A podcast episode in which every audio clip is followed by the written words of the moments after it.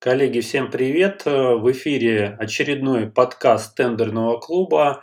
На связи Андрей Плешков и Евгений Бобышев. Евгений, привет! Да, всем привет! Сегодня у нас, ну, как обычно, интересная тема. У нас, в принципе, каждый подкаст все интересные темы, но сегодня такая и интересная, и полезная. И она называется ГПД с тендерным специалистом «Плюсы и минусы». Давай, может быть, мы Начнем с того вообще, что такое ГПД, расшифруем. Да, ну, многие э, не знают этой аббревиатуры, поэтому давай расшифруем вообще. Э, ГПД – это гражданско-правовой договор, или его иначе еще называют э, договор гражданского правового характера, ГПХ. Есть вот либо сокращение ГПД, либо ГПХ, в принципе, это одно и то же. Да, ну, э, как бы какая идея, какой, какой момент важный? Важный момент заключается в том, что любая деятельность так или иначе должна регулироваться договором. Да, договором, как правильно, Евгений? Договором, да. Договором. Ну, все отлично. Договором. И э, какая ситуация в сфере тендеров госзакупок? Ну, собственно говоря, те, кто работает дистанционно, те, кто работает, так скажем, не в офисе и так далее, почему-то очень часто думают о том, что ну вот мы договорились, с клиентом, по рукам, так скажем, это самое, пожали руки друг другу, и все, и можно работать. Но э, в реальности немножко все по-другому происходит. То есть просто устные договоренности, что называется, никуда не пришить. И любая деятельность, в том числе и деятельность, которая, которой занимается тендерный специалист, она должна каким-то образом регулироваться и даже не каким-то образом, а договорными отношениями. Поэтому мы сегодня будем вот эту вот тему разбирать. То есть какие варианты вообще есть. И вот давай, может быть, расскажем, какая разница между ГПД и ГБХ. А, ну, смотри, э, разницы между гражданско-правовым договором и договором гражданско-правового характера, э, по сути, нет. Это то, то же самое. Ну, хорошо, то же самое. Давай тогда, может быть, э, соответственно, мы более подробнее тогда расскажем про а, ГПД, какие здесь особенности. И вообще здесь же есть определенные риски, да, то есть такой небольшой спойлер, что не надо в этом ГПД а, такого делать, чтобы как бы какие-то штрафы там, какие-то моменты не прилетели, потому что здесь тоже есть определенные нюансы. Давай начнем с самого простого, да, и дальше уже по порядочку мы двинемся, будем разбирать этот ГПД более детально под микроскопом. А, ну, давай начнем с того, что а, гражданско-правовой договор – это, ну, по сути, самый распространенный вариант взаимодействия между клиентом, заказчиком и специалистом по тендерам.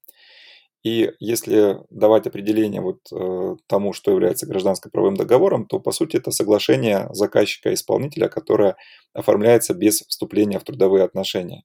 То есть э, в данном случае у нас сотрудник получает вознаграждение за ту работу или услугу, которую он оказывает, но при этом он выполняет ее э, внештатно, то есть без привязки к этой компании. То есть у нас к таким э, договорам относится договор подряда, либо авторский договор, либо договор возмездного оказания услуг.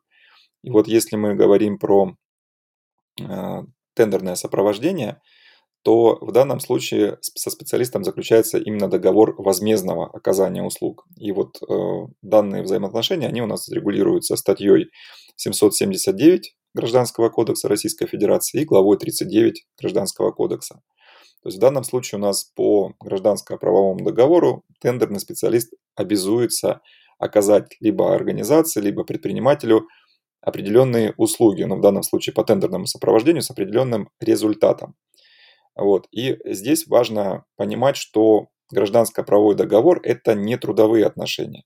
То есть здесь у нас предметом регулирования выступает именно результат оказанной услуги либо выполненной работы, а не процесс деятельности, который регулируется именно трудовым договором. И это как бы очень такое важное отличие. То есть на гражданско-правовой договор нормы Трудового кодекса никак не распространяются. То есть все взаимоотношения, они конкретно регулируются гражданским кодексом. Вот как бы основные а, такие вот ключевые отличия вообще, чтобы можно было понять и как-то разделить а, трудовые отношения, трудовой договор и гражданско-правовой договор. Причем а, стоит отметить, что гражданско-правовой договор, он, в принципе, может у нас заключаться с разными категориями ведь э, специалист по тендерам, он может быть как в статусе физического лица, в статусе предпринимателя, либо в статусе самозанятого. И с одним, и с другим, и с третьим можно заключить э, гражданско-правовой договор, но, соответственно, нюансы а, заключения могут э, между собой отличаться. Мы, кстати, об этом подробно рассказываем в нашем мини-курсе, который посвящен именно договорным отношениям, но об этом мы чуть позже тоже подробно расскажем. Слушай, ну вот, э, может быть, некоторые участники слушают такие, ну, как бы вот эти договора ваши, это, конечно, очень хорошо, но как бы, ну вот, э, оплаты идут там по картам, да, но как-то вот мы э, работали, так скажем, и работаем, и все нормально, то есть, может, и не надо вот этих всяких договоров, может быть, как по старинке, там как-то не заметят, не увидят. А, ну, э, как бы надеяться на авось это наша такая вот э, русская особенность, что а, а вдруг, а вдруг ничего не случится. Но на самом деле ситуации бывают разные, и вот эти последствия таких вот устных договоренностей, перечислений на карту, они рано или поздно могут всплыть, и тогда как бы ситуация будет неприятная и для исполнителя, и для клиента, который, собственно говоря, нуждался в этих э, услугах. Поэтому здесь мы все-таки рекомендуем все как раз-таки взаимоотношения оформлять договором, потому что в данном случае у нас э, четко прописаны права и обязанности, есть определенная ответственность, есть э, сроки исполнения обязательств, поэтому если какая-то спорная ситуация возникнет, то в любом случае все будет э, взаимоотношения регулироваться именно нормами, которые прописаны в самом договоре. Но если уже стороны между собой не договорятся, то, по крайней мере, можно дальше этот конфликт и э, эти все споры решать именно в судебном порядке. А если это все было в устной форме, то, соответственно, уже как бы устной договоренности к делу не пришьешь, и, соответственно, здесь уже последствия могут быть абсолютно а, другие. Давай, наверное, а, разберем с тобой более подробно те же плюсы и минусы вообще, которые есть э, в данном случае, если мы заключаем гражданско-правовой договор. То есть есть определенные плюсы и минусы как для э, специалиста, который оказывает услуги, так есть и плюсы и минусы для э, работодателя, заказчика, либо клиента, как можно его назвать. Он тоже получает определенные преимущества при работе по такому договору.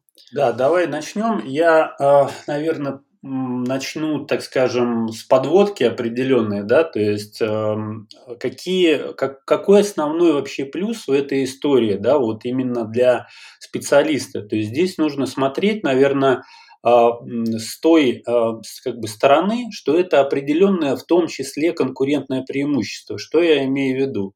Я имею в виду, что вот, например, на рынке есть э, специалисты, которые, ну, так скажем, неформально работают, ну, вот, э, обычным там способом, как-то там что-то оплатили на карту, там получили оплату и так далее, без договоров, да. Но если мы, так скажем, посмотрим в сторону клиента-заказчика, то здесь для него это определенные риски, в том числе риски получить штрафы да, потому что, ну, налоговая, что здесь говорить, она все-таки свой хлеб зарабатывает, она не спит налоговая и периодически проверяет, в том числе и предпринимателей, вот, э, смотрит их договора, анализирует, э, ну и платежи в том числе, да, не будем про это забывать, что сейчас платежи, которые проходят по картам, они, ну, все под контролем, условно говоря, то есть если какие-то регулярные платежи есть, то это вопрос, а что это такое? Так вот, те специалисты, которые работают в правовом э, поле, да, то есть, например, они э, оформили самозанятость, заключают э, договора с клиентами, да, то есть платят налог небольшой, сколько там, от, если значит, услуги оказываются для ИП, это, по-моему, 6%, да, самозанятые платят? Да, ИП, юрлица 6%, при работе с физлицами 4% у нас самозанятые платят. Да, 6%. То есть это, ну, не бог весь какие как бы проценты, да, но при этом, если мы посмотрим в сторону рисков, то риски и штрафы здесь очень и очень такие приличные. Ну, я вот, так скажем, подводочку определенную сделал. Давайте теперь поподробнее про плюсы и минусы. Но очевидно, что э, специалисты, которые работают в правовом э, поле и которые не подставляют своих клиентов, они э, как бы более конкурентоспособны, чем другие.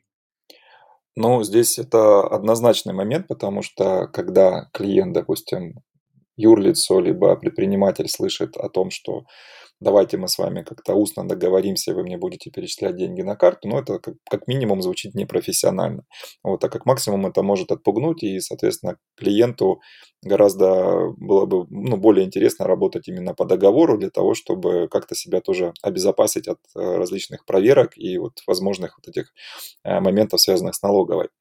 Значит, э, давай тогда поговорим про плюсы и минусы а, заключения гражданско-правового договора для специалиста, вообще какие здесь есть а, основные плюсы. Ну, основным плюсом а, здесь можно что отнести? Это то, что заказчик не может вмешиваться в работу специалиста. То есть исключение в данном случае – это приемка промежуточных различных результатов. То есть в данном случае специалист выполняет свою работу или там оказывает услуги так, как он считает нужным, и заказчик э, в данном моменте как бы вмешиваться именно в процесс выполнения работ, там, оказания услуг, он как бы не вмешивается, и, соответственно, это такой достаточно серьезный плюс. А плюс здесь еще какой? Возможность работать по гибкому графику, учитывая тот факт, что у нас специалисты в большинстве своем работают удаленно. Вот, и если мы говорим про гражданско-правовой договор, то здесь он выполняет свои обязательства в то время, в тот момент, когда он считает нужным. Ну, учитывая, конечно, опять же, сроки проведения, допустим, процедуры, если мы говорим про тендерное сопровождение. То есть здесь главное сделать свою работу вовремя и, соответственно, качественно. Тут как бы важна не а, сама работа ради работы, а именно результат. А плюсом тоже можно отнести то, что специалист может привлекать третьих лиц для выполнения работы, оказания услуг по данному договору. То есть и, соответственно, совмещать свою деятельность работая в нескольких местах. То есть работая не с одним заказчиком, предпринимателем, а с несколькими по соответствующим договорам. А дальше. Время выполнения работ по э, гражданско-правовому договору включается в трудовой стаж. То есть, если мы говорим про физических лиц, это в данном случае справедливо для них, то вот как раз-таки работа по гражданско-правовому договору, она включается в трудовой стаж. Соответственно, исполнитель может э, набирать необходимый стаж для получения страховой пенсии, а не социальной. Вот это тоже для многих э, важно, кто работает в статусе именно физлица.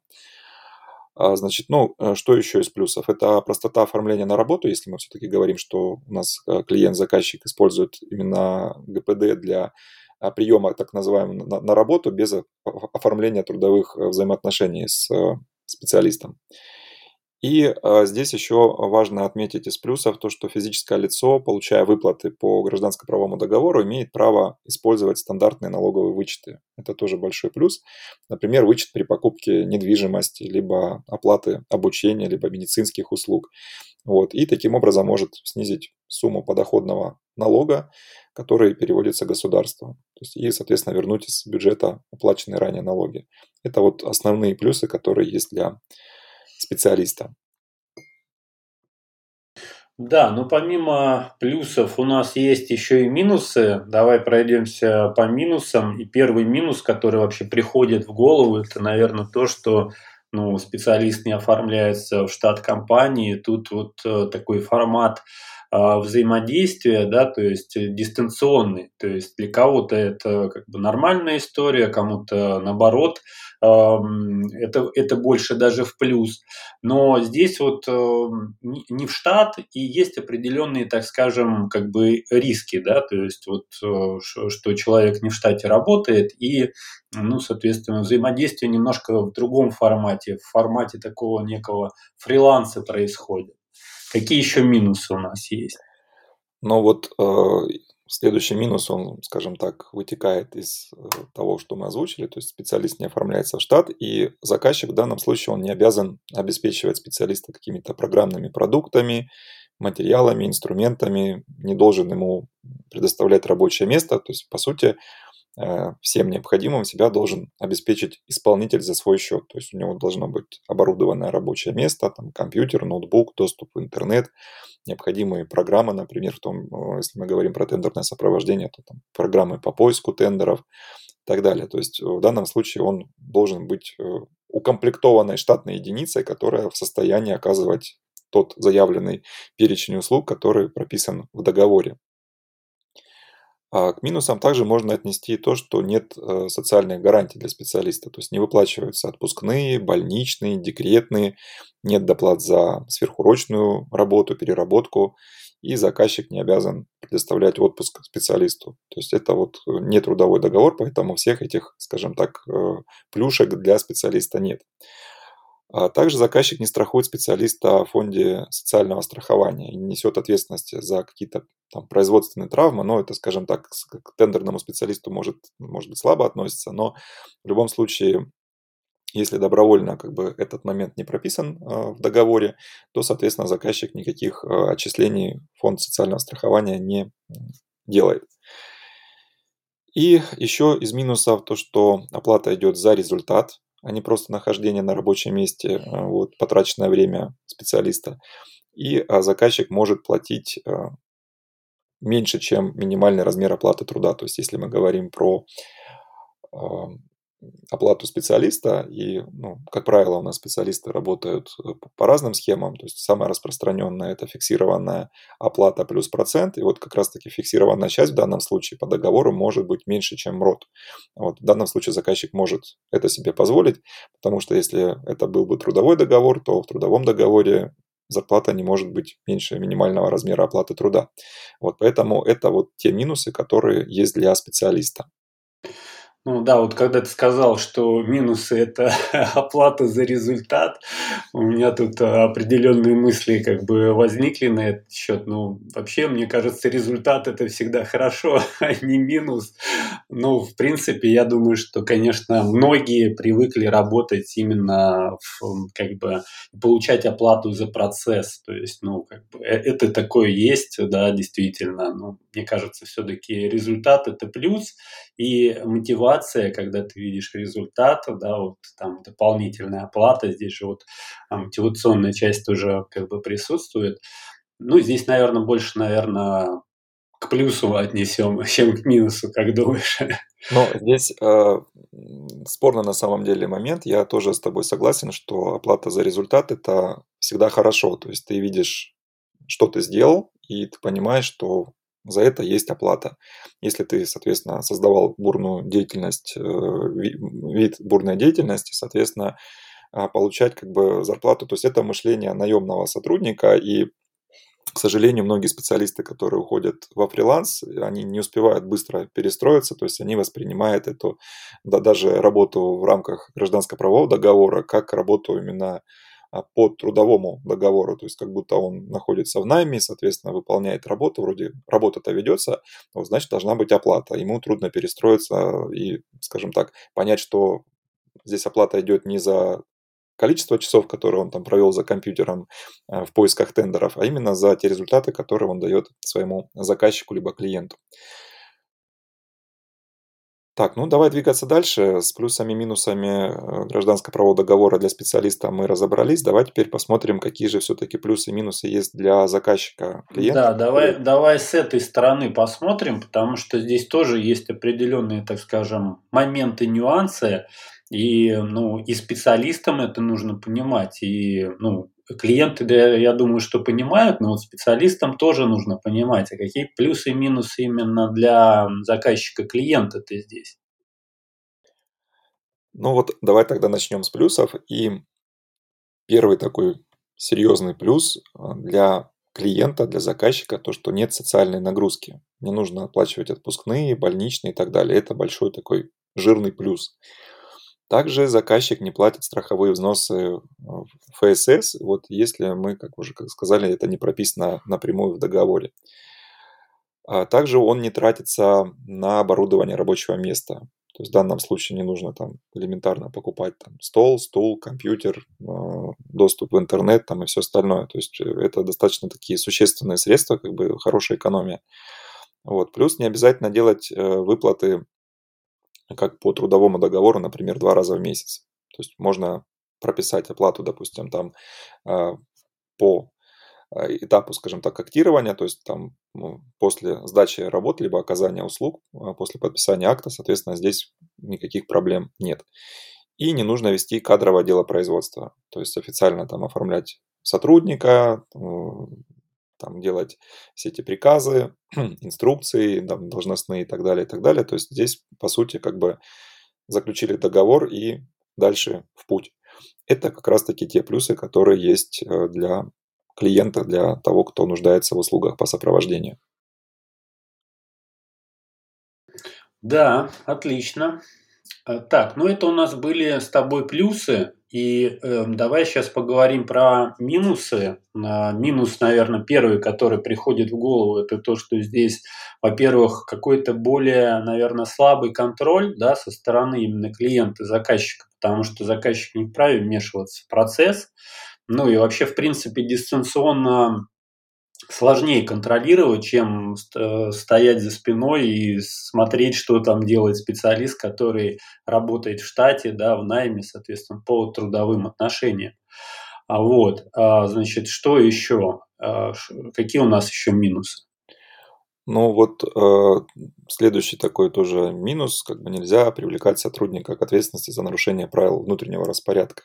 Я часто вот э, встречал в своей практике при, опять же, работе с клиентами и сам лично, и вот наши ученики тоже об этом говорили, и э, что когда заключают вот этот договор, с заказчиком, с клиентом, а многие пытаются там прописать в договоре, что сотрудник должен быть на связи там условно там, с 9 часов утра там, до 6 часов вечера, чтобы в любой момент ему можно было там позвонить, связаться, там какую-то планерку провести и так далее.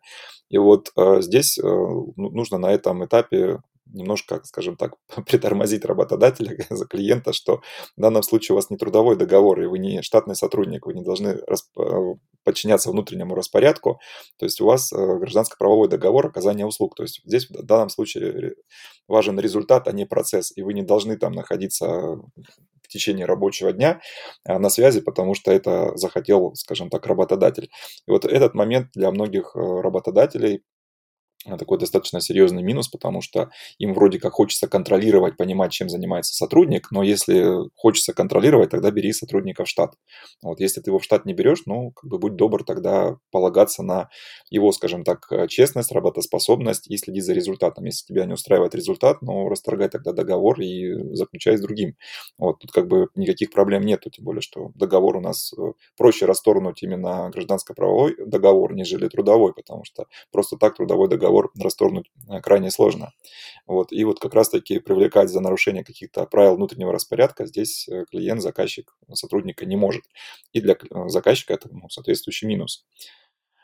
Ну и здесь из этого следует что, да, то есть если вот такие вот требования в договоре прописаны, да, в том числе про какой-то внутренний распорядок трудовой, да, про э, режим работы с по, да, то есть быть на связи, либо еще что-нибудь, то здесь вот как раз-таки есть еще один минус, который появляется у нас. Это риск переквалификации в трудовой договор, но не просто, ну ладно бы просто переквалифицировали.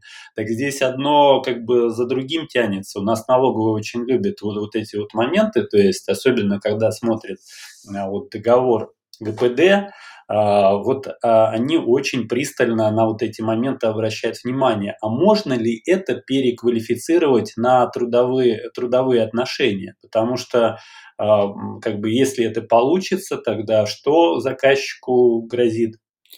Да тут много неприятных моментов, и вообще тут надо отметить, что если у нас э, гражданско-правовой договор с физлицом, то а, налоговая передает сведения а, в, труд, в трудинспекцию, и вот здесь, если где-то там, скажем так, под микроскопом а, смогут э, разобрать и понять, что это все-таки не гражданско-правовой договор, а такие завуалированные трудовые отношения, то, соответственно, у нас есть так, э, такая статья 15 э, в Трудовом кодексе, которая устанавливает недопустимость маскировки трудовых отношений под гражданско-правовые. И вот здесь получается, что есть как раз-таки вот этот серьезный риск переквалификации ГПД с физическим лицом в трудовой договор, вот если проверяющий у нас посчитает, что заказчик и специалист на самом деле находятся в трудовых отношениях. И вот э, здесь как раз-таки, если это произойдет, то а, работодатель, организация могут быть привлечены к административной ответственности. У нас есть часть 3 статьи 5.27 Кодекса об административных правонарушениях. И вот здесь штраф на руководителя, который может э, быть наложен, это от 10 тысяч до 20 тысяч рублей – при повторном нарушении в течение года, значит, со дня вот уплаты первого штрафа дисквалификация на срок от 1 до 3 лет. Вот. И э, штрафы на организацию могут накладываться от 50 до 100 тысяч рублей. Вот. Повторная подмена трудового договора гражданско-правовым в рамках года это уже как бы будет второй проступок, и он уже будет стоить э, от 100 до 200 э, тысяч рублей, поэтому штрафы достаточно серьезные. Вот. Ну, плюс, соответственно, там э, будет еще доначисление вот, взносов ФСС и соответствующие пени, поэтому здесь, ну, скажем так, последствия для работодателя достаточно серьезные. Здесь вот, если мы говорим про такой договор, нужно быть предельно внимательным для того, чтобы как раз-таки в тексте договора не было моментов, которые могут позволить классифицировать этот договор как трудовой. Ну, вообще здесь, да, здесь много таких нюансов и определенных рисков, поэтому здесь вот, э, если мы говорим про эм, договорные отношения, то здесь не получится вот э, зайти там где-нибудь погуглить в интернете и какой-нибудь шаблончик скачать, да, то есть здесь нужно этот договор прорабатывать и э, в том числе прорабатывать э, под эм, призмой определенных рисков, которые могут э, как бы получить клиент, заказчик в том числе. Вот, потому что здесь вот есть нюансы определенные. Мы, кстати, вот буквально недавно уже записали мини-курс на эту тему тендерное сопровождение, оформление договорных отношений. И там мы эти нюансы разбирали. То есть в том числе а как налоговая может переквалифицировать в, соответственно, в, тру, в трудовые отношения, какие нюансы, на что обращать внимание. Ну вот если, так скажем, небольшой спойлер, один из, э, в том числе, критериев, по которым это может произойти, это, э, во-первых, сроки, да, то есть, например, у вас э, как бы идет оказание услуг по тендерному сопровождению, каждый месяц вы их оказываете, и вот у вас, значит, э, стандартные договора с э, одним и тем же сроком оказания услуг, да, там с 1 числа по 30, например, условно говоря.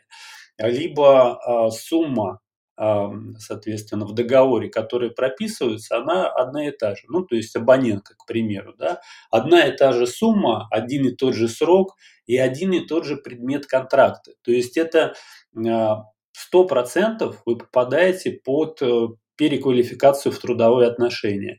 И вот то, что как бы мы озвучивали, вот эти вот все риски, вот это вот все, соответственно, прилипает, прилетает со всех сторон э, с вытекающими последствиями. Поэтому здесь надо быть очень э, в этом плане внимательным. А вообще я рекомендую пройти наш мини-курс, в котором мы разбираем в том числе вот эти вот нюансы оформления договорных отношений, потому что здесь вот на эту тему рассказывать можно очень долго. Да? Вот этот подкаст мы можем там, не знаю, до утра как бы вести, рассказывать. Вот.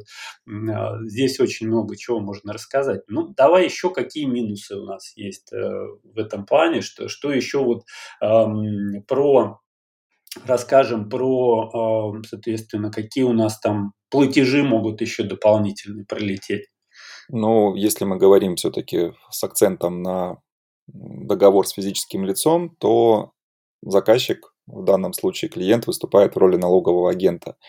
И вот э, здесь нужно будет платить, соответственно, НДФЛ 13%, Плюс у нас отчисление пенсионный фонд 22%, фонд медицинского страхования 5,1%. То есть здесь, соответственно, ложится определенная нагрузка на бухгалтерию заказчика. И вот э, в данном случае гражданско-правовой договор с физлицом, он для клиента, ну, скажем так, не, не сильно выгодный, потому что вот если даже взять зарплату специалиста, ну, там такую вот среднюю, да, допустим, там 100 тысяч рублей, которые ему нужно заплатить будет, допустим, на руки, то компании это обойдется там почти в 150 тысяч рублей. То есть вот для того, чтобы сотруднику заплатить, вот в данном случае там специалисту 100 тысяч рублей, нужно, соответственно, еще 50 тысяч рублей потратить на все эти отчисления, налоги и так далее. То есть в данном случае это не совсем удобно, и все-таки у нас заказчики, клиенты больше любят работать с специалистами не в статусе физического лица, а с самозанятыми или с ИП, потому что в данном случае налоговой нагрузки на них нет, то есть они сами оплачивают за себя те налоги, которые должны заплатить.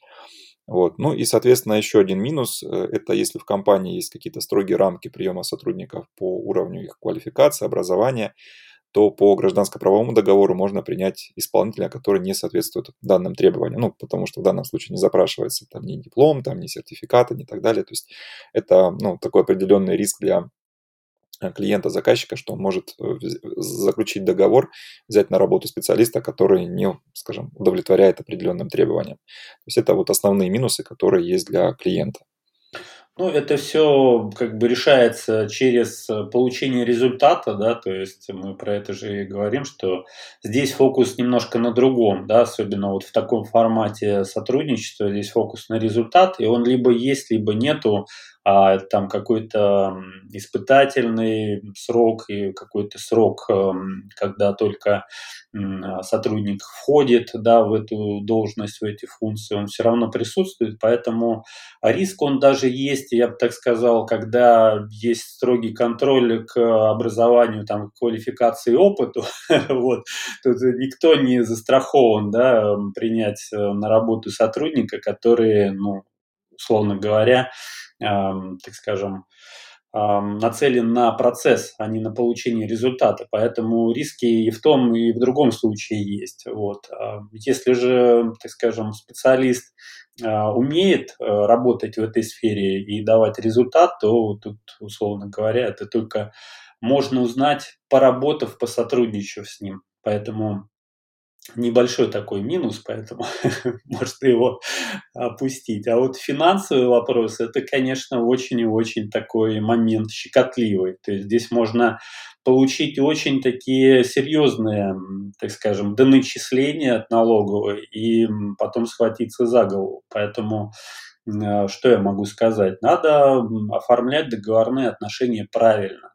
Вот, и не нужно, так скажем, идти куда-то в Google и скачивать какие-то шаблоны договоров, потому что это, ну, такая достаточная история. Вот, как минимум нужно разобраться в нюансах, и э, тогда можно, допустим, либо самостоятельно, либо вместе с юристом уже составить тот договор, который подойдет и будет работать в вашем случае. Но как минимум нужно понимать, какие подводные камни здесь существуют. Вот. А, то, что касается мини-курса, у нас будет ссылочка в описании, чтобы вы могли быстренько найти, присоединиться а, к данному формату вот, и закрыть все вопросы, которые у вас остались по этому направлению. Так, ну что у нас еще интересного, Евгений, на сегодня есть? Давай подведем, может быть, какие-то итоги, наверное, да, и будем уже заканчивать. Да, ну давай э, попробуем резюмировать все, что мы сказали выше, что гражданско-правовой договор или гражданский ну, э, договор хозяйственного характера, да, вот ГПХ, это, ну, по сути, одно и то же. Это самый распространенный вид э, договора, который есть между клиентом и исполнителем, в данном случае специалистом по тендерам, и его нужно уметь правильно, скажем так, заключить для того, чтобы не было возможности потом переквалифицировать его а, в трудовой договор, потому что есть определенные риски для а, заказчика, для клиента, который этот договор с исполнителем подписывает. Вот. Также нужно понимать, что более выгодный формат такого взаимодействия именно через договор – это заключение таких э, взаимоотношений именно с э, самозанятым, либо индивидуальным предпринимателем, а не физлицом. Поэтому если вы планируете оказывать услуги в статусе физлица, то, соответственно, будьте готовы к тому, что многие заказчики будут э, отказываться от такого взаимодействия, потому что для них это крайне невыгодно. Вот. И такой вот момент пожелания на будущее. Лучше зарегистрироваться в качестве самозанятого, вот это будет гораздо удобнее, эффективнее и э, будет гораздо меньше рисков, чем нежели вы будете работать как физлицо по договору ГПД. Вот. Ну и, собственно говоря, э, все вот эти нюансы, тонкости, как мы уже сказали, у нас разобраны в курсе. Кто хочет более серьезно в это погрузиться, то ссылочка будет под э, записью. Переходите, регистрируйтесь. Да, ну то, что касается вот э, самозанятости, это мы имели в виду, естественно, для специалистов, да, то есть такой совет. Вот. Если же вы заказчик, в каком статусе работаете, в таком и работаете. Вот, да, то, что касается ссылочки, будет э, в описании, переходите, присоединяйтесь. Э, в принципе, наверное, все на сегодня. А, вот у нас такой достаточно подробный получился подкаст. Вот, эм, на этом я думаю, что стоит закончить. Ну и встречаемся с вами в следующем выпуске. Всем пока. Да, всем пока.